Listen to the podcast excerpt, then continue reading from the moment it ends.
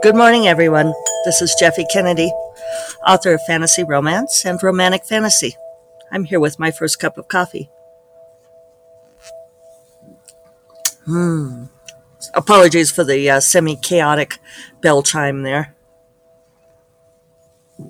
I'm in a slightly different position this morning because it's already eight fifteen.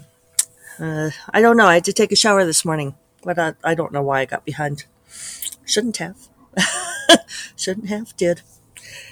We all know how that goes. What is time? Ah, today is Monday, August sixteenth. Ah, coffee tastes delicious. Yeah, so I just scoot over a little so that I wouldn't be facing into the sun. And I'm also sniffly this morning. For some reason, my allergies are wanting to go today. What are you? Little gnat hovering here. Thought it was a spider at first, the way it was hanging so still in midair. So let's see. Um, here I am back again after a uh, brief hiatus. I don't know. Does a hiatus have to be a particular amount of time? Um, I missed a couple days. Seems like hiatus is a strong word for that. But I warned you guys. Um, So, yeah, we took the grandkids to Waterworld on Thursday and uh, drove back on Friday. And I just, um, yeah, I was kind of doing well to just get those things done. I'm tightening the strap on my sandals for those of you on video. And sniffing, sniffling. In case you wondered what I'm doing. See my cute little sandals? They're cute, but I'm sliding them around, sliding around in them, so I have uh, cleverly deduced that I need to tighten the strap. We'll see if that works.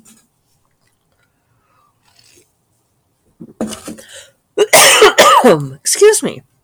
Jeez, I don't know why my sinuses are going crazy this morning. It was very smoky in Denver. It's fortunately not smoky here, which is a relief.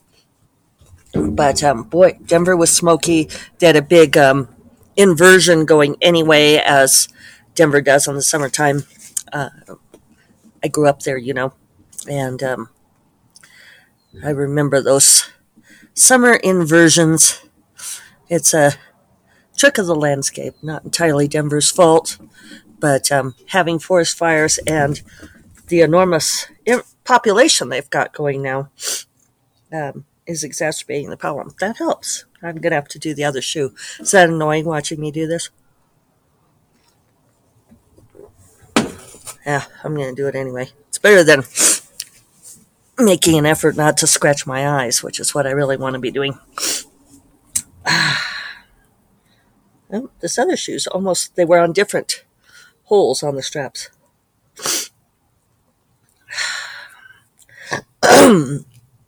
so, so, um, so yeah, it was a good trip. It was, uh, yeah, nice to reconnect with the grandkids. Hadn't seen them since before the pandemic. And then driving back on Friday, uh, I did almost all of the driving on the way back, so there was no working in the car. And so even though we left early, by the time we got home, um, and I maybe could have worked, but I was just tired. I was just brain dead. And so I decided to just treat the whole thing as a little vacation from the book. And this week I need to crank it because next week I'm going on vacation yet again.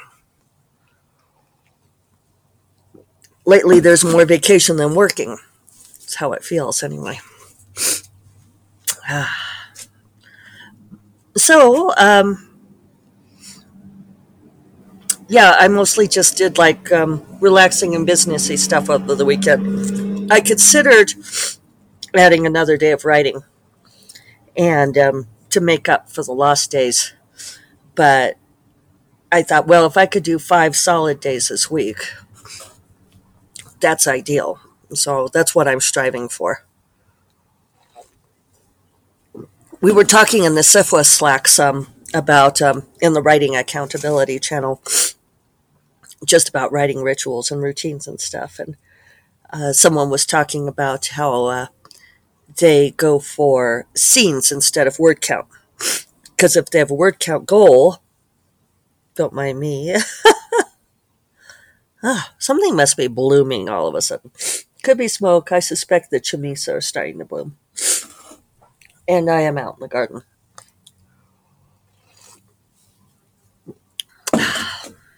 So, um, what was I saying? Now I started thinking about allergies. I was going to tell you guys I have friends who like, who have allergies who don't go outside. I'm like, this is not a sacrifice I'm willing to make. I'm going to be out here in the garden anyway. So, I was going to say something about that. Getting five days. Oh, writing rituals. That some people um, go for scenes instead, because if they go for a word count goal, they end up like really padding and getting raggedy. Which I could totally see. I, and I have had friends who are um, established authors, um, novelists, who work the same way for the same reason. So it's worth mentioning. And I think that the um, the way to know is in your developmental edits, in your revision process, do you cut or do you add? Which, which thing do you need to do? Particularly, which thing does... Uh, a professional editor tell you to do. For me, revisions are ninety-five percent of the time, with a couple of salient exceptions. Um, and those were because I started in the wrong place. The rest of the time, it's adding. I'm always adding. So for me, going for word count makes a lot of sense because I tend to be a concise writer anyway. Um, you know, like even when I was getting my PhD in science, you know, like my thesis was like the shortest one that the department had produced. And it wasn't because there wasn't good information in there, people, but it was because, um, yeah, I just tend to be a concise writer. Uh, I don't take a lot of time to say something. And Yeah, and, and so my edits are almost always, um, excuse me, I'm really sorry. This is probably obnoxious. Um, that my edits are always, uh, can you give reaction here? Can you explain more? Can you describe? Um, this feels like it goes too fast. Gracious. Geez, I even made the time, chimes ring with that one. So, um, so yeah, but that is one way. If you tend to be someone who, and I have friends who do this too, who like write two hundred thousand words for a one hundred thousand word novel. So they have to cut like half. And, um, if you tend to be that writer, uh, go through and if you tend to be that soldier, is what I want to say, uh, tend go through and consider working in scenes instead of um, word count. It's one way to do it, to make yourself, uh, confine yourself from sprawling. Uh, that's why a lot of people like to pre-plot, because they think it keeps them from sprawling too. And so people ask me that a lot, you know, like, how do I keep the book Uh, to a particular storyline? How do I keep it from wandering off into other places if if I don't pre-plot? I don't know. I think it's just how my brain works. I think it's for the same reason that I'm a concise writer. I think I just tend to, I cleave close to the point everywhere except on this podcast. um, what I was saying... Um, if you're that soldier, it was making me think of that my assistant Corinne, who is Dutch, has pointed out that a very common typo that she sees in English books, and she learned English entirely so that she could read uh, books, especially ones that like where they had been the first book in the series or the first couple books in the series had been translated to English and then, or translated to Dutch, and then the rest were not. And she wanted to continue the series. So she had to, uh, learn English so she could find out what happens, which is, I think, the best reason to learn a language. Um, that and to communicate with the king that you just happen to be married to accidentally. But that's uh, that's how it goes. Bye. Um, so, but one thing that she has noticed is that uh, a common typo is instead of soldier, uh, that people tend to have solider. So in English, soldier is S O L D I E R. But sometimes people write it as solider, S O L I D E R. And they almost never f- mean solider. But because solider is a word, it doesn't get picked up as easily. And apparently American eyes go right past it. But it stands out to her. Uh, so every once in a while she sends me um, a screenshot of when someone actually meant solider. So that's a good one to check for. If you have your little checklist of words, which I do, um, that you tend to misspell that make it through spell check. Um, homonyms like that or crutch words. That's a good one to check for. And I even have a couple of notes today. Notes. Um, one of them is this trope that I've been noticing lately. That I have been, you know, sometimes you wonder, is it that you've become sensitive to it or is there a preponderance of it? Which thing is it? Um, so this could be something of both. But I have noticed in a couple of recent books, and now I've seen it at least three times recently, and it could be more often than that, but um, yeah, three books recently.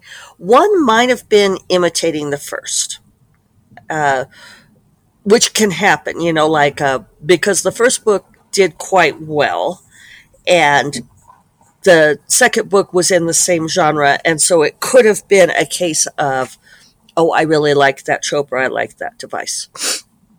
And then I saw it in another book in a totally different genre, and it's a device that I am not really excited about. But what happens is, is there will be a scene where the ex-girlfriend or otherwise conniving female strips naked and gets the guy into a compromising position. Now, in the first two cases, the ex-girlfriend had um, turned up naked in his apartment, in his bed, you know, and, and we see this sometimes, right? You know, like where the, the hero, it happens in movies, you know, he walks into his bedroom and there is the naked woman in his bed and she's, you know, like, you can't resist me. And he's like, no, I can't. I can't resist you. But then the, the heroine walks in and she's like, ah, let me assume the worst of you. Uh, there are reasons why I don't like this device. So yeah, it's the, she strips herself naked in an attempt to uh, coerce him in some way. And this results in either a massive understanding or dislike of the woman. And so one of the reasons that I dislike this trope, trope or device, I think it's more of a device than a trope. Uh, a trope is a storytelling element. A device is like a, a tool, right? A tool. So what we're trying to do is show that this woman is a really bad woman, right? I mean, that's the, the intent of, of the device. So that we dislike her. Um, the ex-girlfriend has to do something slutty and shameful and manipulative so that we dislike her. And hang on a sec. Okay, there. Uh, yeah, she has to do something slutty and shameful so that we dislike her, so that we know that she is a bad person, T M. Uh, and then I don't like it because it's a device for that only succeeds if there's miscommunication. In the third case where I saw it recently, it was a totally different genre, and it was um, not resulting in a misunderstanding, but it was meant to demonstrate that the woman was was bad and evil. And I think it bothers me because there's this, I think, underlying misogyny there, uh, that if a woman strips herself naked and makes that be a sexual invitation, that this is evil of her, that she um that she has no shame, that she is immodest.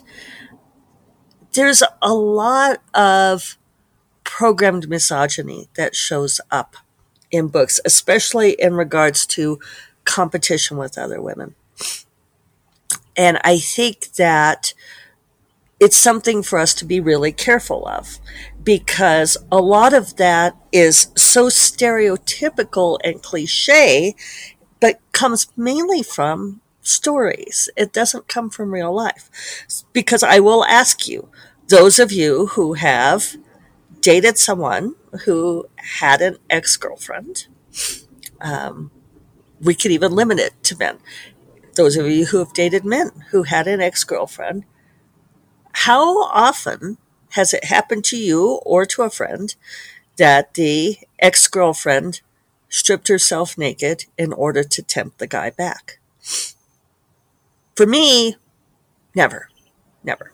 I have dated men who have had exes who attempted to get them back. That was not the method that they used. Um, you know, flirting, talking, uh, the I need you. Is is a big one. Um, you know, like my, my husband's ex-wife, that was a, a very common gambit of hers, and, and one of his ex-girlfriends too, that they would call him up crying and be like, oh, I I need your help, only you can help me with this. Um, if there's children involved, it becomes even more fraught. But none of them stripped themselves naked. Uh, and in the other case where, you know, like the attempt to seduce a guy, I don't know. I just have never, I certainly, I've never done it. I mean, that's not, if I were really interested in seducing a guy, which, I mean, I've certainly chased men before, but I never used the strip myself naked device. So I guess I'm going to vote that we just ditch this device. I just don't think, I don't think it's useful. I don't think it's relevant. I think it's a lazy crutch, and I think it perpetuates a a stereotype that um, isn't based on anything at all. You know, some stereotypes are based on things. Um, they're, you know, people, I've even heard people say things like, well, you know, it's a stereotype because it's true, or, you know, it's a cliche because it's real. And that right there is, you could argue with that. But um, especially stuff that comes out of sort of the storytelling canon, uh, and especially something that's as misogynistic as that. You can have a woman who, a female character who is conniving and manipulative uh, without um, shaming her for getting herself naked and being sexy. Thus endeth the sermon. And uh, on that note, wish me luck getting uh, fifteen K this week. I need it. I'm a little past fifty thousand. So maybe we can do it. Uh, I will remind you all that First Cup of Coffee is part of the Frolic Media Podcast Network. And you will find more podcasts that you love at frolic.media slash podcasts. And I will talk to you all tomorrow. Take care. Bye-bye.